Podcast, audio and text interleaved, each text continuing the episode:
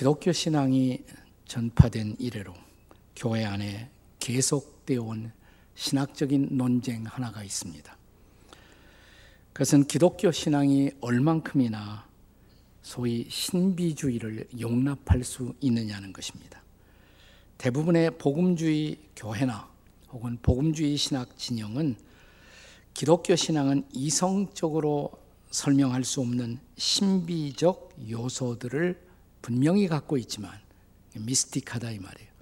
하지만 그럼에도 불구하고 신비주의는 아니다라는 입장을 취해 왔습니다. 다시 말하면 기독교 신앙은 신비적이지만 신비주의는 아닙니다라는 것입니다.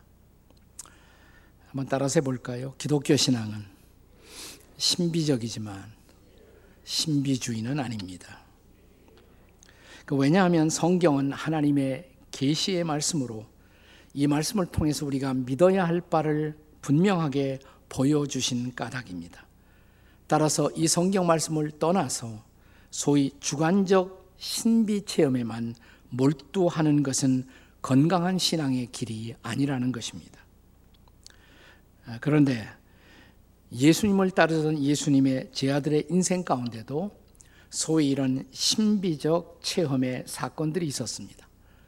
그 중에서 가장 두드러진 아마 제 아들이 평생 잊을 수 없었던 가장 놀라운 소위 신비 체험이 오늘 본문에 등장하는 사건일 것입니다. 소위 변화산상의 신비 체험입니다. 이날의 체험을 도무지 잊을 수 없었던 사도 베드로는 훗날 이렇게 그 사건을 회고하고 있습니다. 자, 베드로후서 1장 17절과 18절의 말씀을 함께 같이 보시겠습니다. 시작. 지극히 큰 영광 중에서 이러한 소리가 그에게 나기를 이는 내 사랑하는 아들이요 내 기뻐하는 자라 하실 때 그가 하나님 아버지께 존귀와 영광을 받으셨느니라 18절 이 소리는 우리가 그와 함께 거룩한 산에 있을 때 하늘로부터 난 것을 들은 것이라. 이 거룩한 산이 뭘까요? 그게 바로 변화산이죠. 자, 여기 사도 베드로는 변화산상의 체험의 절정이 뭐냐? 그것은 하늘 아버지의 음성, 아들에 관해서 말씀하시는 하나님 아버지의 음성을 뚜렷하게 들을 수 있었다는 것입니다. 자, 여러 가지 신비 체험이 있었어요. 예컨대 예수님이 갑자기 구약 시대의 사람, 구약 시대의 영웅이었던 모세와 엘리야와 함께 거기 등장하십니다. 놀라운 일이죠. 거기다 또 예수님의 용모가 변했다고 그랬어요. 그분의 흰 옷이 광채를 바라고 있었다. 라는 신비스러운 체험을 했음에도 불구하고 그러나 그들에게 가장 인상적인 것은 하늘에서부터 들려온 하늘 아버지의 음성, 아들에 관한 음성이었습니다. 그것이 본문 35절의 말씀입니다. 같이 읽겠습니다. 다 같이 시작.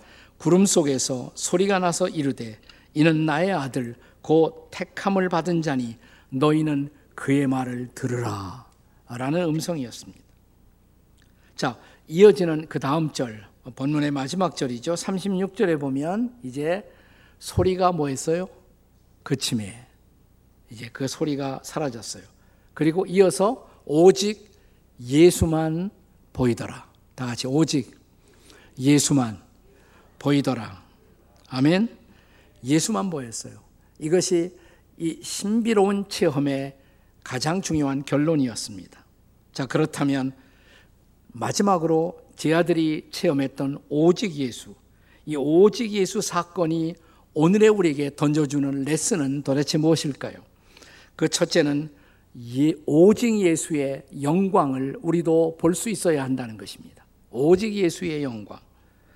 자, 본문 32절로 돌아가 다시 읽겠습니다. 32절 다 같이 읽겠습니다. 시작. 베드로와 및 함께 있는 자들이 깊이 졸다가 온전히 깨어나 예수의 영광과 및 함께 선 두 사람을 보더니 처음엔 졸았어요. 아, 졸다가 딱 깨보니까 거기 예수님의 영광스러운 모습이 보인단 말이죠. 그러니까 조는 게 꼭 나쁜 것 같지는 않아요. 여러분도 졸고 싶으면 주무십시오. 계속 주무시면 안 되고 깨어나셔야 합니다. 깨어날 때 거기서 예수의 영광을 보았다. 오늘 그 예수님의 영광을 체험하시기를 주의 이름으로 축원합니다. 자, 그런데 구약 시대 이스라엘 백성들은 이러한 신적 영광을 가리켜서 뭐라고 불렀느냐 하면 쉐키나 글로리 이렇게 불렀어요. 쉐키나 글로리 혹은 쉐카이나 신의 영광이다 이 말이에요. 한번 따라서 보세요. 쉐키나 글로리. 네, 신의 영광이다 이 말이에요. 쉐카이나 글로리. 이것은 눈으로 볼 수 있는 시각적인 신의 임재를 뜻하는 것이었습니다. 예컨대 구약 시대 이스라엘 백성들이 광야를 여행했을 때, 자 낮에는 구름 기둥이 등장했어요. 밤에는 불 기둥이 그들을 인도하는 놀라운 체험을 했습니다. 자, 바로 이 구름 기둥, 불 기둥이 신의 임재였고 동시에 신의 영광이었던 것입니다. 자, 그런데 출애굽기 이제 또 33장에 보시면요. 거기 이스라엘 백성들이 우상 숭배하는 장면이 나옵니다. 하나님이 진노하셨습니다. 내가 다시는 너희들과 함께하지 않겠다라고 말씀하시자 자, 하나님이 함께하지 않는 것은 비극이잖아요. 그때 모세가 백성을 대신해서 하나님 앞에 엎드립니다. 회개의 기도를 드립니다. 그러면서 출애굽기 33장 18절에 모세의 중보 기도의 말미에 이런 부탁을 하나님께 드립니다. 자, 출애굽기 33장 18절에요. 다 같이 읽어 보세요. 시작. 모세가 이르되 원하건대 주의 영광을 내게 보이소서. 네, 주님이 나는 너희들과 함께하지 않겠다고 그러시니까 그러지 마시고 주님 저희를 불쌍히 여기시고 다시 주의 영광을 보게 해주세요. 이 기도를 드린 거예요. 자 그렇다면 과연 이 모세의 기도에 주님이 어떻게 응답하셨을까요? 어떻게 주의 영광을 보여주셨을까요? 출애기 33장 이제 22절과 23절을 보겠습니다. 다 같이 읽습니다. 시작. 내 영광이 지나갈 때 내가 너를 반석 틈에 두고 내가 지나도록 내 손으로 너를 덮었다가 손을 거두리니 네가 내 등을 볼 것이요 얼굴은 보지 못하리라. 아주 재미있는 말씀이에요. 그러니까 주의 영광을 보게 해달라고 그러니까 하나님이 부분적으로 허락하셨어요. 모세를 바위 틈 속에 들어가게 했습니다. 그리고 거대한 손으로 그를 덮었습니다. 그리고 영광이 지나가며 주님의 그 영광의 얼굴은 보지 못했어요. 하지만 등은 보여주셨어요. 등은. 여러분, 구약시대에 하나님의 영광을 본다는 것은 두려운 일이었습니다. 준비 없이 그 영광을 보다가 죽어버린 사람도 있어요. 이것은 마치 이런 경험을 생각하시면 돼요. 캄캄한 어둠 속에 있다가 여러분이 갑자기 눈부신 태양 앞으로 나와 보세요. 눈을 뜰 수 없죠. 정신이 없는 거예요. 자, 어둠 속에 있는 죄인인 인간이 하나님의 영광을 본다는 것은 두려운 일이에요. 그럼에도 불구하고 그 영광을 체험한 사람은 평생 그 영광의 은혜 안에서 살게 되는 것입니다. 그래서 사람들은 하나님의 영광을 사모했던 것입니다. 자, 그 모세에게 하나님의 영광을 보여주시되 예, 전체는 다 보여주시지 않았어요. 네. 그리고 부분적으로 살짝 그분의 등을 지나가는 모습을 체험하게 만들었던 것입니다. 자, 나중에 보시면 이스라엘 백성들이 성막을 짓잖아요. 성막을 다 완성했을 때 영광이 임합니다. 쉐키나 글로리가 하나님의 영광이 거기 임해요. 또 이제 일시적인 성막이 발전해서 성전을 짓습니다. 그때 그 성전 안에 주의 영광이 가득했다고 성경은 말합니다. 그래서 이스라엘 백성들은 과거에 성막에 들어갈 때마다 혹은 성전에 들어갈 때마다 주의 영광을 사모하면서 들어갔던 것입니다. 이스라엘 백성들이 가장 두려워했던 일이 있어요. 그것은 뭐냐면 주의 영광이 떠나가는 일이에요. 주의 영광이 떠나가는 일.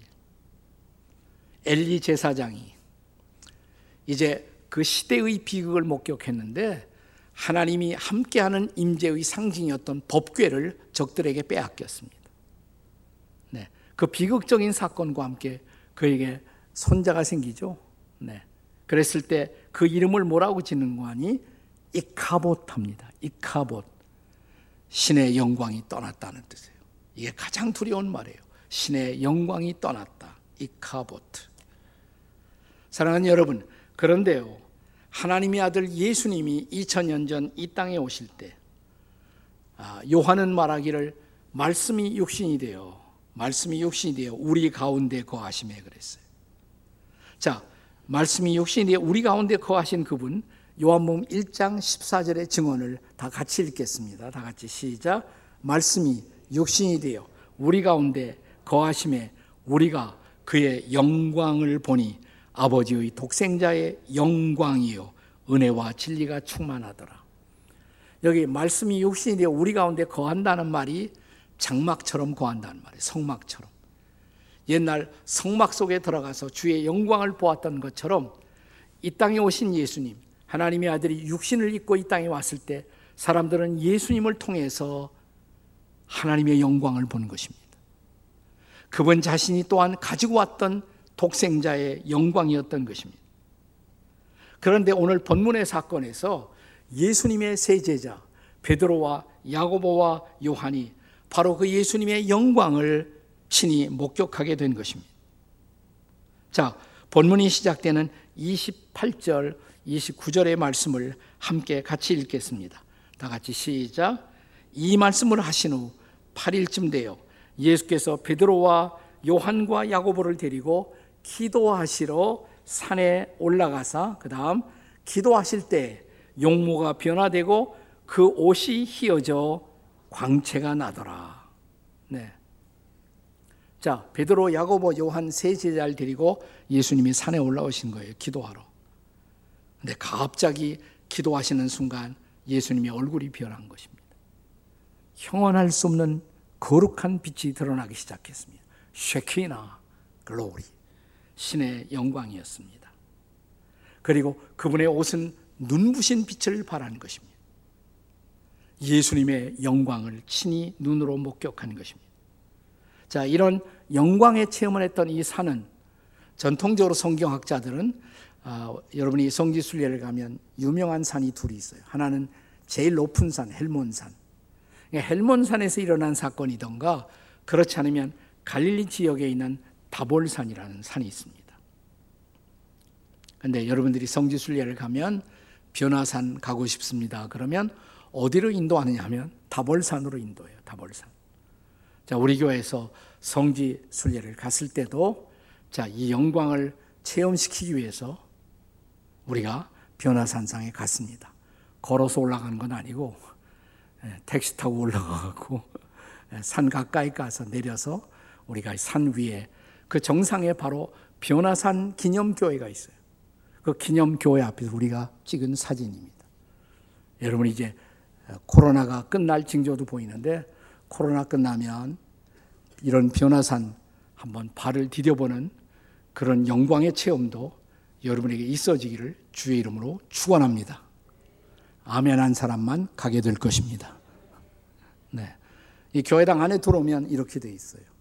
거기에 저 그러니까 이 지성소를 상징하는 마지막 무대 맨 뒤에 그 변화산의 체험이 이렇게 영광스러운 그림으로 어, 그려져 있습니다. 자, 그들이 보았던 예수님의 영광, 독생자의 영광, 하늘의 거룩한 영광, 그 영광을 체험한 사람들은 평생의 인생의 모든 역경과 어둠을 이기고 살만한 힘을 얻었습니다.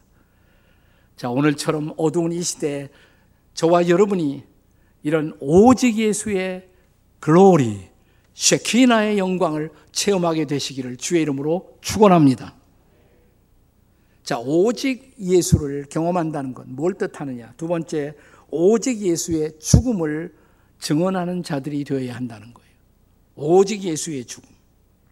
자, 변화산상의 이 신비 체험에서 배울 수 있는 두 번째 레슨은 오직 주 예수님의 죽음의 의미를 깊이 깨닫고 그 죽음의 놀라운 소식을 전하는 자들이 될 수가 있어야 한다는 것입니다. 자, 오늘 본문에 보면 예수님이 변화산상에 가셨을 때 모세와 엘리야와 함께 등장하셨어요. 그 뭐 하시냐면 모세와 엘리야와 등장하셔서 대화를 나누세요. 예수님과 모세와 엘리야가 지금 대화를 나누고 계세요. 대화의 주제가 뭘까요? 그들은 무엇을 말하고 있었을까요? 자, 본문 31절 같이 읽겠습니다. 31절 다 같이 시작. 영광 중에 나타나서 장차 예수께서 별세하실 것을 말할세. 예수님이 별세하는 것, 돌아가시는 것에 대하여 그들이 얘기했다 이 말이에요. 왜 그래요? 자, 그들의 가장 중요한 관심은 예수님의 죽음이에요. 예수님의 죽음이 인류의 구원의 시작이었단 말이죠. 그가 왜 죽으시는가? 우리를 살리시려고, 우리를 구원하시려고. 그 대화를 나누고 있었다 이 말이. 누구와 누가? 모세와 엘리야가. 왜 모세와 엘리야가 등장했을까요? 모세와 엘리야는 구약에서 가장 중요한 두 가지를 대표하는 사람이에요. 모세는 율법을 대표하는 사람, 토라, 율법을 대표하는 사람. 엘리야는 선지자를 대표하는 사람이에요. 여러분이 성경 읽다가 모세와 선지자의 글, 그러면 그 구약 전체를 말한다고 해도 과언이 아닌 것입니다. 우리가 지금 누가복음을 보고 있는데 누가복음을 계속 읽어 내려가다 보면 누가복음 16장에 가면 거기 부자와 거지 나사로의 사건이 등장합니다. 자, 부자가 지옥에 갔죠. 음부에 갔다 그랬어요. 하데스. 네. 이 지옥의 고통 속에서 저 위에 아브람이 보여요. 낙원의 아브람이 보여요. 아브람에게 부탁을 하는 장면이 나옵니다. 내가 세상 살 때 내 종이었던 나사로를 보내어서 내 형제 다섯 명에게 내 형제들은 이곳에 이 고통스러운 곳에 오지 않도록 좀 전해달라고. 그랬더니 아브라함이 뭐라고 대답해요? 자, 누가 보면 16장 29절의 말씀입니다. 같이 읽겠습니다. 다 함께 시작. 아브라함이 이르되 그들에게 모세와 선지자들이 있으니 그들에게 들을지니라. 그들에게 모세와 선지자가 있다. 그들 얘기를 들으면 된다. 왜 그럴까요? 모세와 선지자들이 바로 뭐를 증거했다? 예수님을 증거한 거예요. 모세는 율법을 대표하지만 율법도 궁극적으로는 우리를 그리스도를 향해 갈 수 있도록 인도하는 거예요. 선지자의 모든 메시지도 메시아 되시는 그리스도를 증거하는 거란 말이죠. 네. 자, 지금 사람이 구원받으려면 복음이 필요한데 모세와 선지자도 복음을 전하고 있다. 그들에게 들으면 된다 이 말이야. 자, 이제 우리가 계속 누가 보면 읽어, 읽다 보면 누가 보면 거의 마지막 장 24장이 나와요. 거기 예수님 돌아가신 후에 엠마오 길에 걸어가는 두 제자의 이야기. 예수님 돌아가신 후에 두 제자는 완전히 실망에 빠졌습니다. 모든 소망을 접었습니다. 그리고 좌, 슬픔과 좌절 속에 고향 가는 길을 걷고 있었던 거란 말이죠. 근데 옆에 누군가가 등장해요. 못 알아봤어요, 누군지. 그분이 누구였습니까? 부활하신 예수님이었어요. 자, 그리고 뭐라고 말씀하세요? 누가 보면 24장 25절 26절 말씀 같이 읽겠습니다. 다 같이 시작. 이르시되 미련하고 선지자들이 말하는 것을 더디 믿는 자들이요 그리스도가 이런 고난을 받고 자기의 영광에 들어가야 할 것이 아니냐 하시고 너희들 선지자의 말씀도 깨닫지 못하느냐 선지자들은 그리스도의 고난을 메시아의 고난을 예언했다. 그분이 십자가에 돌아가신 것은 예언대로 된 것이야 이 말이에요. 근데 그 후에 고난 후에 그분은 영광 속에 들어가신다. 자, 이어지는 그 다음 절이에요. 누가 보면 24장 27절 다 같이 읽겠습니다. 시작. 이에 모세와 선지자의 글로 시작하여 모든 성경에 쓴 바 자기에 관한 것을 자세히 설명하시니라. 아멘. 네. 그러니까 모세와 선자의 글은 누구를 증거해요? 예수 그리스도를 증거하는 거란 말이죠. 그렇습니다. 모세와 선자의 글의 핵심 예수 그리스도이십니다. 그리스도의 죽으심이에요. 자, 변화산상에 주님과 함께 등장한 모세와 엘리야는 바로 예수님의 죽으심으로 이제 인류의 구원의 때가 가까이 온 것을 말하고 있었던 것입니다.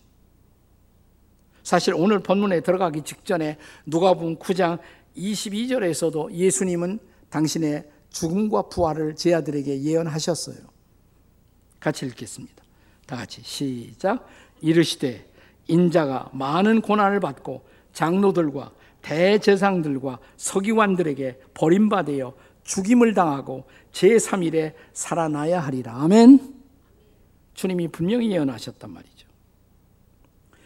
예수님의 죽으심과 부활, 이것이 복음의 핵심이라는 것을 믿으십니까, 여러분? 십자가의 죽으심 없이, 피 흘림 없이 누가 죄 사함을 받을 수가 있겠습니까? 십자가에서 그분의 부활이 없이 우리가 어떻게 의롭다함을 얻고 그분이 주신 새로운 생명 가운데 새 인생을 살 수가 있겠습니까? 그러므로 복음은 그리스도의 죽으심과 부활인 것입니다. 예수님의 죽으심으로 말미암아 이제 인류 구원의 때가 가까이 온 것입니다. 그렇기 때문에 그들이 변화산상에서 체험한 가장 놀라운 체험은 뭐 이렇게 얼굴이 확 변했다, 빛이 나왔다, 뭐 음성이 들려왔다. 그게 아니라 그보다 더 중요한 사건은 뭐냐면 십자가의 사건이에요. 십자가의 사건. 그렇습니다. 그들이 이제 전해야 할 메시지는 내가 이런 놀라운 신비한 체험을 했다. 우리가 그런 신비 체험을 말하는 집회에 가면 사람들이 많이 모이죠. 꽉꽉 차요. 신비로운 체험, 신비로운 기적을 강조하는 것. 그러나 여러분, 신비로운 체험이 우리를 구원하는 것이 아니에요. 십자가에 죽으시고 부활하신 그리스도가 우리를 구원하는 것입니다. 십자가 없이 복음은 없습니다. 십자가의 복음 없이 기독교는 존재하지 않습니다. 나는 여러분이 무엇보다 십자가의 죽으심과 부활, 이것이 복음의 핵심인 것을 이해하는 자리에 설 수 있기를 주의 이름으로 축원합니다. 오직 예수, 오직 예수의 죽으심과 부활, 그것이 우리를 믿어야 할, 그리고 우리가 전해야 할 가장 중요한 뉴스라는 것을 믿으시기 바랍니다. 자, 오직 예수의 사건이 전달하는 레슨 세 번째는 이제 오직 예수의 그 말씀을 우리가 들어야 한다는 것입니다.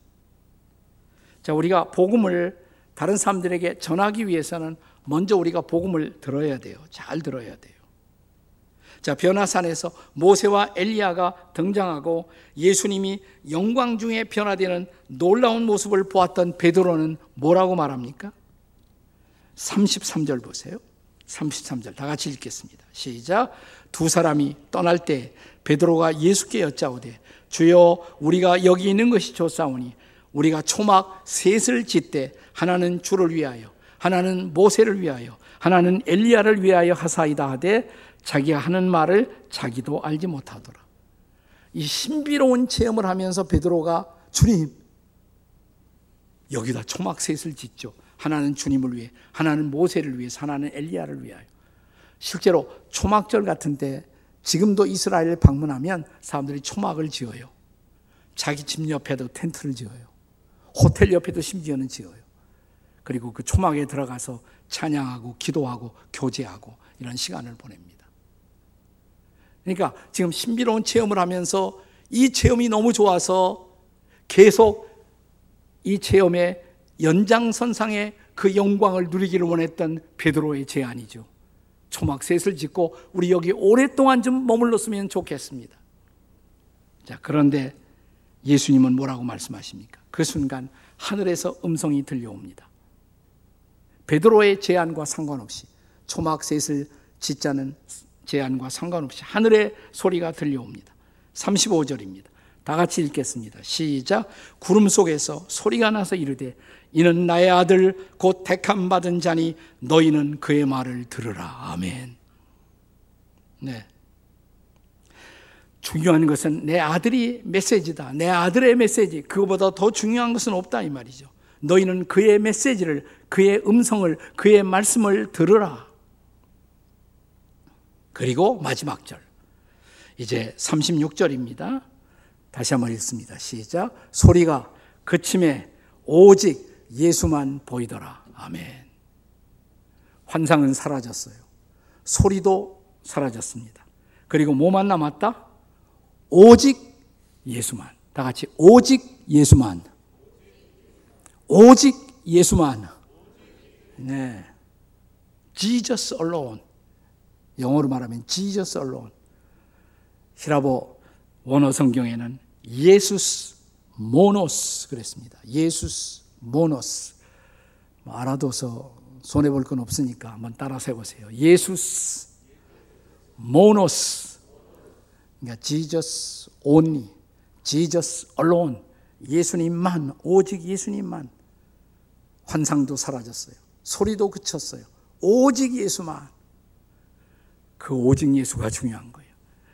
끝까지 남아야 할 오직 예수. 그렇습니다. 오직 예수가 복음인 것을 우리는 믿습니다.